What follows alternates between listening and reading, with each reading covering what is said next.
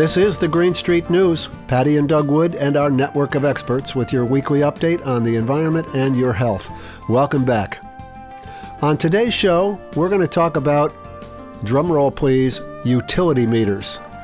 Now, you may wonder what's the issue with utility meters, and the answer is for a growing number of people, the new digital utility meters that are being placed on homes, businesses, and apartment buildings all over the country in the name of modernizing the grid, well, it turns out they've been causing people to develop a whole constellation of health problems that immediately disappear when the meter is removed.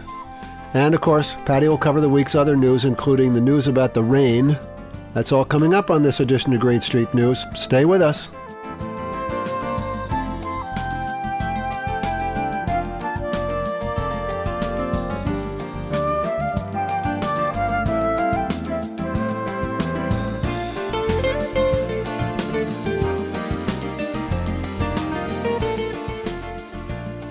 Patty Wood, what happened in the world of environmental health this week? Well, everybody knows that we had this rail accident in Ohio, so it turns out that this was not the first one in that area and probably will not be the last one. Oh, boy. Um, the title of, of this article is After the Eighth Catastrophic Train Derailment in the Greater Pittsburgh Area in Five Years, Advocates Demand Better Protections.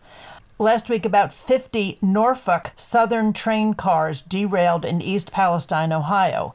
Everyone living in a one mile radius of the crash site was ordered to evacuate due to concerns that the burning train cars could cause explosions or harmful emissions of hazardous materials, including vinyl chloride. Exposure to vinyl chloride is linked to an increased risk of cancer in the liver, brain, lungs, and blood. Residents experienced burning in their eyes and throats from the orange plumes resulting from the crash, but it's unknown exactly what other hazardous materials are burning in the fire and what additional health threats they pose. According to the Federal Rail Administration, at least one train slips off the tracks every day in the United States. And reports have warned of risks of similar accidents across the country. It, it was an unbelievable conflagration. I mean, the, the you saw Oh. the flames shooting into the air and the the It smoke was the was billowing, Yeah. billowing, and the color brown and black and you know it was just filled with these toxic chemicals. And this this was the eighth major train derailment in the greater Pittsburgh area in the last five years. So that area has a lot of train traffic, mm-hmm. and there, there's Yeah. reason why. So, the environmental nonprofit group Penn Environment Research and Policy Center released a report entitled Danger Around the Bend The Threat of Oil Trains in Pennsylvania, which showed the risk that trains carrying explosive and toxic materials may pose to nearby communities in case of an accident. David Masur, executive director of Penn Environment, said the fiery blast on the Pennsylvania Ohio border is a stark reminder of the threat posed to our cities, towns, and communities from trains carrying explosive materials across Pennsylvania and the United States every day. and they want to carry nuclear waste Oh, on yeah. those same oh, rails. Yeah. Oh, yeah. Dr. Ned Ketyer, president of Pennsylvania Physicians for Social Responsibility, said the exact identities of the hazardous chemicals released into the air from the explosion and fire should have been known and disclosed immediately to residents, Yeah. first responders, and local government officials responsible for protecting the public in an emergency. Not knowing that information during and after the evacuation puts those individuals in proximity to the spreading toxic plume at risk for health consequences, some of which may appear days or weeks or months actually from now, right? Pittsburgh is downwind of the site of the accident. Air monitors throughout the region showed high levels of air pollution, but no warnings have been issued to anyone outside the immediate vicinity of the accident. Not a single public agency has cautioned the tens of thousands downwind of the burning train to stay indoors. Isn't Nobody. This, isn't this always the way that there's some, you know, some big Oh, accident? yeah. And Tamp and- it down. Oh, Tamp yeah, it down. everything's fine. How about 9 11? Everything's fine. Right. How about 9 11? EPA came out the very next day and said air is safe to breathe. 20 some years later, here we are, you know, with advertisements every half hour on the radio telling people to call some law firm. If you worked in know, the- if you if you worked the- or lived or Yeah. whatever, went to school in the area, your cancer that you've just been diagnosed with, you know, may have been caused by this. But okay, no one was injured in the explosion, but local advocates warn that trains carrying hazardous substances also run through some of Pittsburgh's most populated neighborhoods. Currently, listen to this 40 to 50% of all the volatile Bakken crude oil going to the East Coast refineries comes directly through Pittsburgh. And with Shell's newly opened plastic plant and growing natural gas infrastructure throughout the region, the length and volume of these bomb trains is only going to increase exponentially. I'm assuming that this is an infrastructure problem where the railroads don't have the money to, you know, to ensure safety. But clearly, we're going to have to find a solution rail- here. Yeah, I First mean, the all- railroads are, are way underfunded in this country. You know, freight trains are just, they're going day and night, night and day. Well, it is it is one of the most efficient ways to move stuff around because once you get a train going, it doesn't take that much energy to, To keep it going. That's right? right. It's just That's a little right. bit. That's right. So trains are uh, definitely one of the one of most the solutions energy that we need. efficient solutions. But And, uh, but, but- we're we're moving hazardous materials through people's backyards, Yeah, basically. Yeah, well, we got to stop with the oil anyway. Okay, speaking Well, of oil. Speaking of oil, yes. so the oil companies want to be able to frack for oil off the coast of California. So they're asking the Supreme Court now to get involved. Uh oh, Oh yeah. oh boy. All right, so the title of this article is Oil Industry Takes Offshore Fracking Case to the Supreme Court. Oh, the fossil fuel industry is asking the Supreme Court to resolve a legal battle over hydraulic fracturing off the California coast, a fight companies say carries enormous practical and legal significance. The American Petroleum Institute, ExxonMobil Corp., and DCOR LLC filed a petition for justices to reverse a 2022 ruling from a lower bench that upheld a ban on all new permits for unconventional oil production methods on the Pacific Outer Continental Shelf. A ruling by the High Court could have implications for the pace of the nation's transition away from fossil fuels. The Pacific Outer Continental Shelf is estimated to contain about 10 billion barrels of untapped oil and 16 trillion cubic feet of untapped natural gas, the industry says. If allowed to stand, the decision below will undermine the development of oil, natural gas, and renewable energy on the entire outer continental shelf, industry lawyers claimed. Yeah, but isn't that the whole point?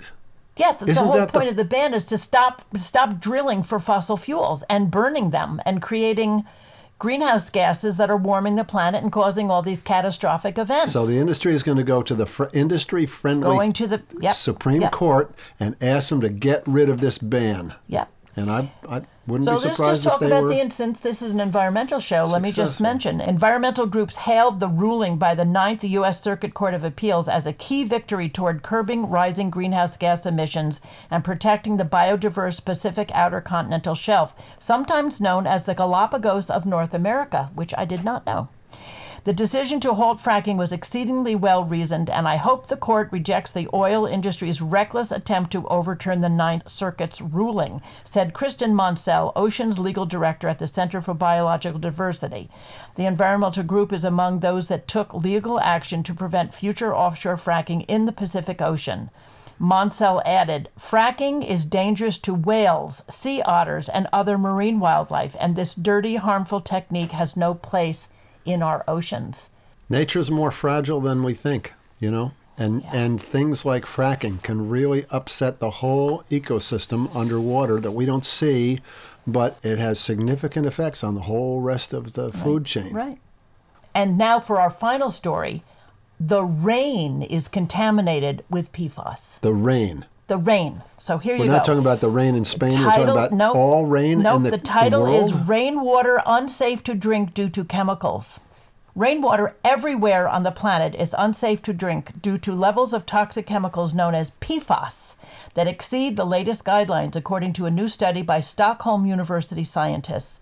Commonly known as forever chemicals because they disintegrate extremely slowly, PFAS, which stands for per and polyfluoroalkyl substances, were initially found in packaging, shampoo, or makeup, but have spread to our entire environment, including our air and water. There is nowhere on earth where the rain would be safe to drink, according to the measurements that we have taken, says Ian Cousins, a professor at the university and the lead author of the study published in Environmental Science and Technology. A compilation of the data since 2010 that his team studied showed that, quote, even in Antarctica or the Tibetan Plateau, the levels in the rainwater are above the drinking water guidelines that the US EPA, that's our own Environmental Protection Agency, proposed. Normally considered pristine, the two regions still have PFAS level 14 times higher than the US drinking water guidelines. Once ingested, PFAS accumulates in the body. According to some studies, exposure leads to problems with fertility, developmental delays in children, increased risks of obesity or certain cancers, prostate, kidney, and testicular, and an increase in cholesterol levels. Cousins said that PFAS were now so persistent and ubiquitous that they will never disappear from the planet. We have made the planet inhospitable to human life by irreversibly contaminating it now so that nothing is clean anymore, and to the point that it's not clean enough to be safe, he said. 14 times the EPA safe drinking water level in Tibet. Correct. In the rainwater in Tibet. Yeah. I mean, I, you know, yeah. yeah. Just think about let me, this. Yeah, let me just keep reading what this guy said. This, um, you know, this Ian Cousins, who's a professor at the university that did this study. Quote: "We have crossed a planetary boundary, referring to a central paradigm for evaluating Earth's capacity to absorb the impact of human activity." It's not a great situation to be in where we've contaminated the environment to the point where background exposure is no longer safe. And we continue to manufacture these chemicals. Right, and they're going to. Oh, but they, but they say that they're going to they're going to stop manufacturing them in 2025, maybe 2027. Why are we waiting? And they're going to continue to pollute even after we stop making oh, them in the factory. The for hundreds and hundreds and hundreds of years. It's every pizza box. It's every pizza box. It's every microwave popcorn bag. It's mascara that that it's gets washed type, off your brand. eyelashes and goes down the drain. And it's in clothing and it's in manufacturing equipment and it's in upholstery materials and construction materials and it's in so many things. Carpeting is a huge source of PFAS. Basically, they can't make plastic things without PFAS, right? Because is, it, yeah, it, this, it's it's like a lubricant for the need, manufacturing I need some process. real proof on this, but I have heard from somebody in the American Chemistry Council who said that we can't make plastic without adding PFAS to it because it allows the plastic material to go through the extruders and the molds that we use in the manufacturing process without sticking. And so, because we don't want them to stick, we have to tell our kids don't stick out your tongue and catch those snowflakes anymore because they're above the EPA drinking water level. Is that right? The PFAS levels in the snow. Yeah, I'm afraid. All right. Thanks, Patty. You're welcome.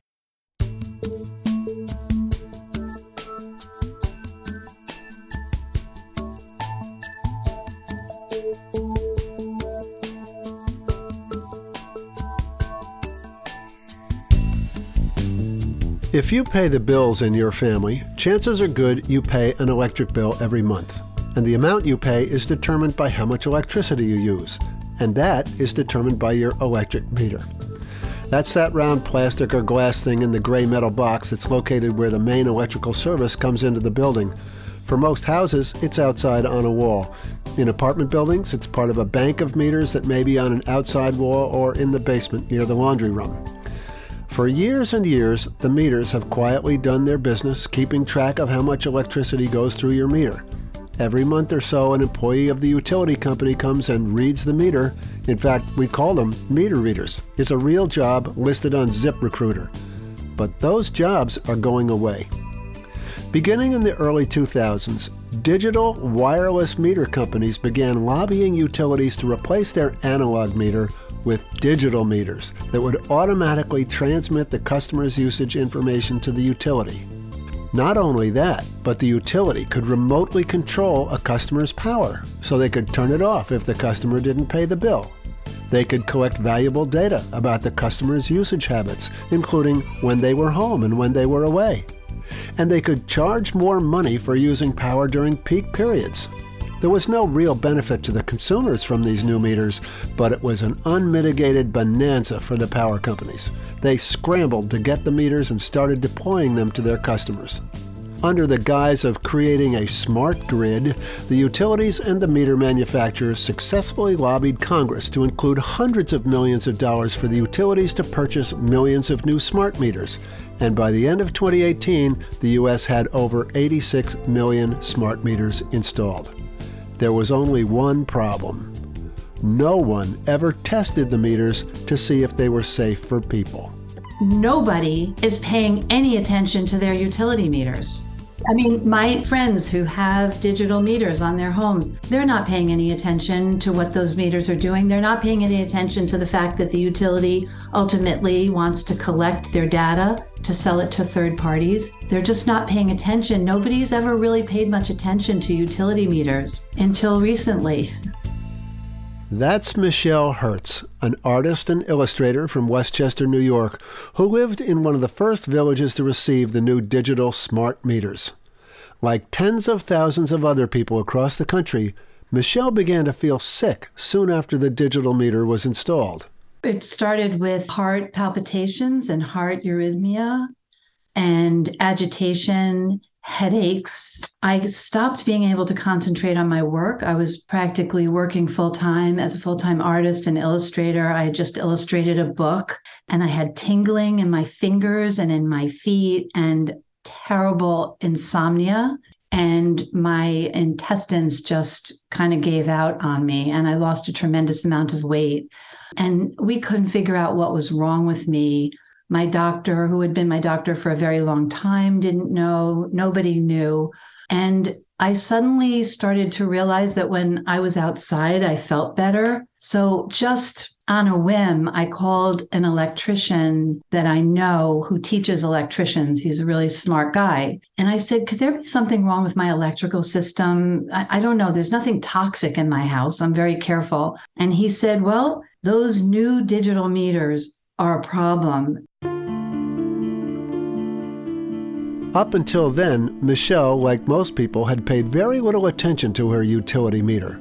But she began to suspect that it might have something to do with her worsening health condition. We actually hired an engineer because I knew there was something really, really wrong with these meters electrically and maybe with the wireless. And so we hired an engineer he was a radio frequency industry engineer, and he didn't really actually know anything about biology, but he knew a lot about radio frequency radiation. So he spent the day in Hastings with myself and a couple of neighbors, and he took a test in one of my neighbors' basements. He plugged a big machine, a big expensive machine, into their basement outlet, and he waited for a long time and found that the radio frequency radiation that was transmitting from the meter was also conducting into the house onto the wiring and we we learned that that's kind of an antenna effect and that can re-radiate at any place inside of a house so depending on people's the construction of a home depending on the metal in a person's body, depending on their health, their immune system, where the meters are located. That's what's going to determine if someone gets sick.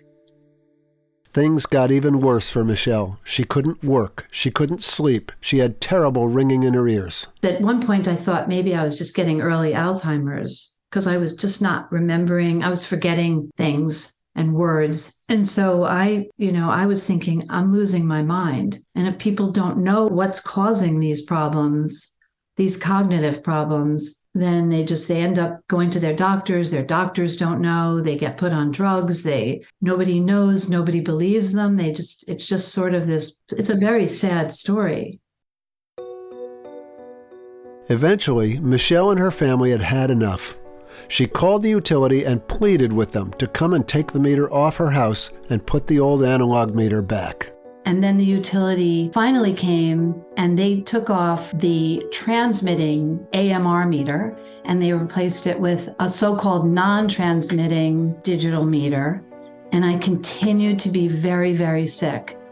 And after about a week, I contacted the utility again from the studio where I was working I was sitting on the floor and I was so upset because I couldn't concentrate on my work and I wasn't accomplishing anything in my work. And I said, if you don't get that meter off of my house, I'm going to die of a heart attack.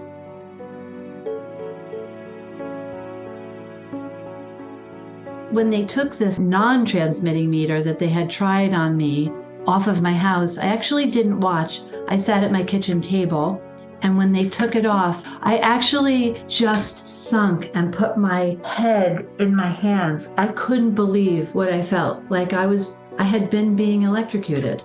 And it wasn't long after that that I stopped having these like memory problems and I started to get better. And that's when artist and illustrator Michele Hertz became activist Michele Hertz. At that moment, I said, This is not just happening to me. This has to be happening to other people.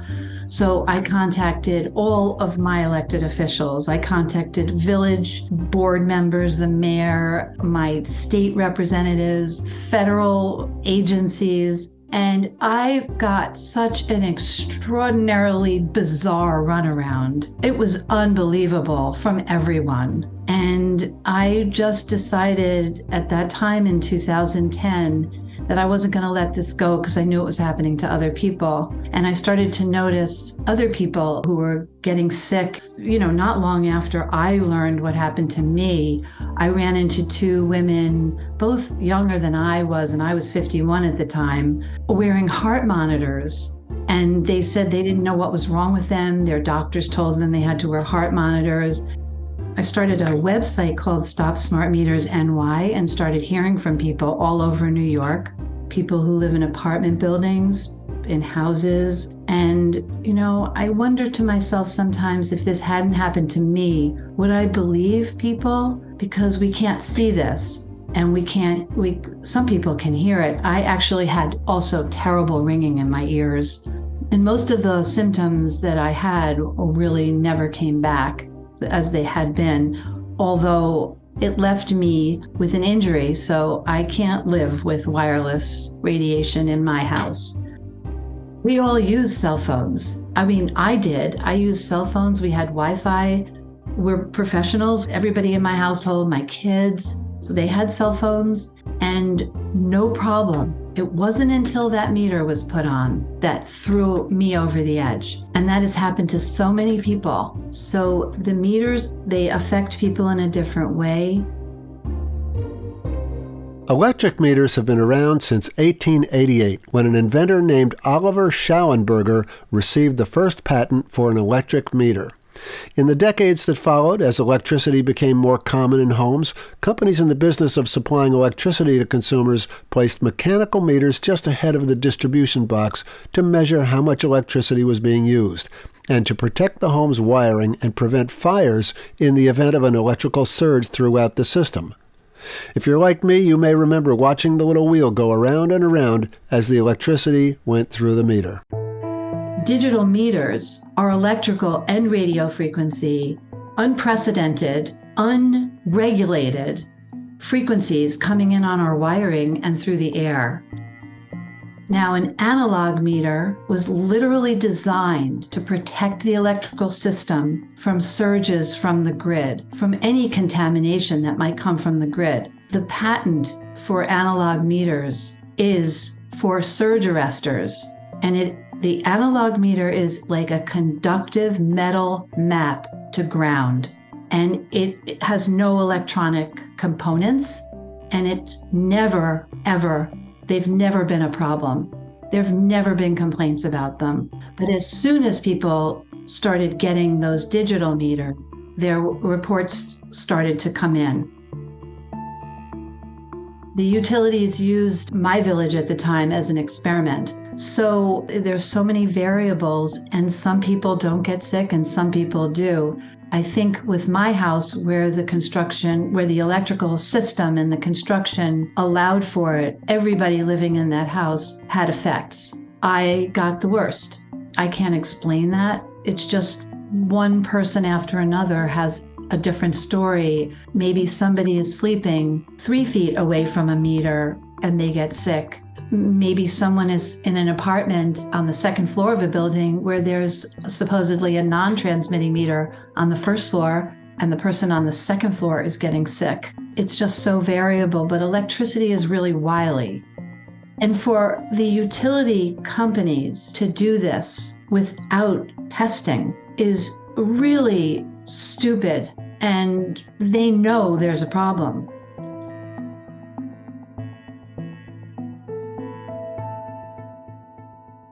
State utility commissions have jurisdiction over the delivery and cost of utilities like electricity, gas, steam, telecommunications, and water. In New York State, the Public Service Commission has the authority to authorize the use of new kinds of meters. So naturally, when the new digital meters came along, they were tested. But maybe not in the way you think. The hmm. utilities can't say that these meters fall within any guidelines because the meters were never tested, including at the FCC. What they did was they took a utility meter a digital utility meter and they altered it and put a power cord on it and then they plugged it in. Utility meters don't have a power cord on them into an outlet. That is just such a failure. So the only test that these meters have had by government regulators is testing for accuracy for analog meters. So that's how these meters got approved Apparently, no one thought to test to see A, if the digital wireless meter would impact the wiring inside the home, or B, whether it might be safe for people. Their only concern was whether or not it was accurate. We were literally experimented on with these meters. I mean, just one person after another. Uh, that's one of the reasons that it's been all these years and I can't just let it go. Utilities claim the meters only transmit information occasionally, but tests have shown that they can be remotely programmed to transmit hundreds of times a day. And while the utilities promise they won't sell the data they collect about your living habits, your routines, your daily schedule, we all know what happens to valuable personal data that's supposed to remain private. The utilities also claim that smart meters can help you save money on your utility bill, but anecdotal evidence suggests exactly the opposite. Many customers have complained that their bills went up substantially once the smart meter was installed. So the only safe meter at this point is, is an analog meter, period. And there's no argument.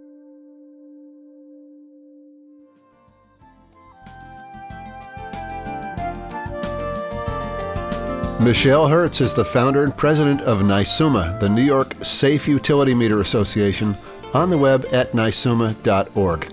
I'll put the link on the Green Street News website, which is where, by the way, you can always hear this program again if you missed any part of it. greenstreetnews.org.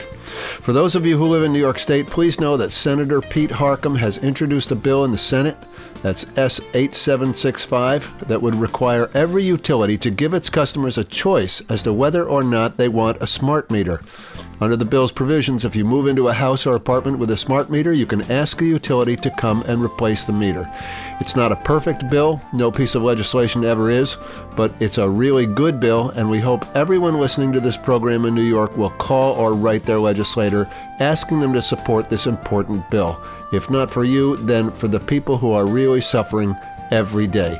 Thank you so much. Green Street News is on all the podcast platforms Spotify, Apple, SoundCloud. So if you have friends around the country who might be interested in hearing what's really going on in the world that can impact their health and safety, please tell them about Green Street News. It's critical information everyone deserves to know. Thanks again to our special guest, Michele Hertz, our engineer, Reggie Johnson, our news maven, Ellen Weiniger, our webmaster, Allison Dunn, and our marketing director, Patricia Bridges. I'm Doug Wood. Patty and I will be back next week with another show. Thanks for listening.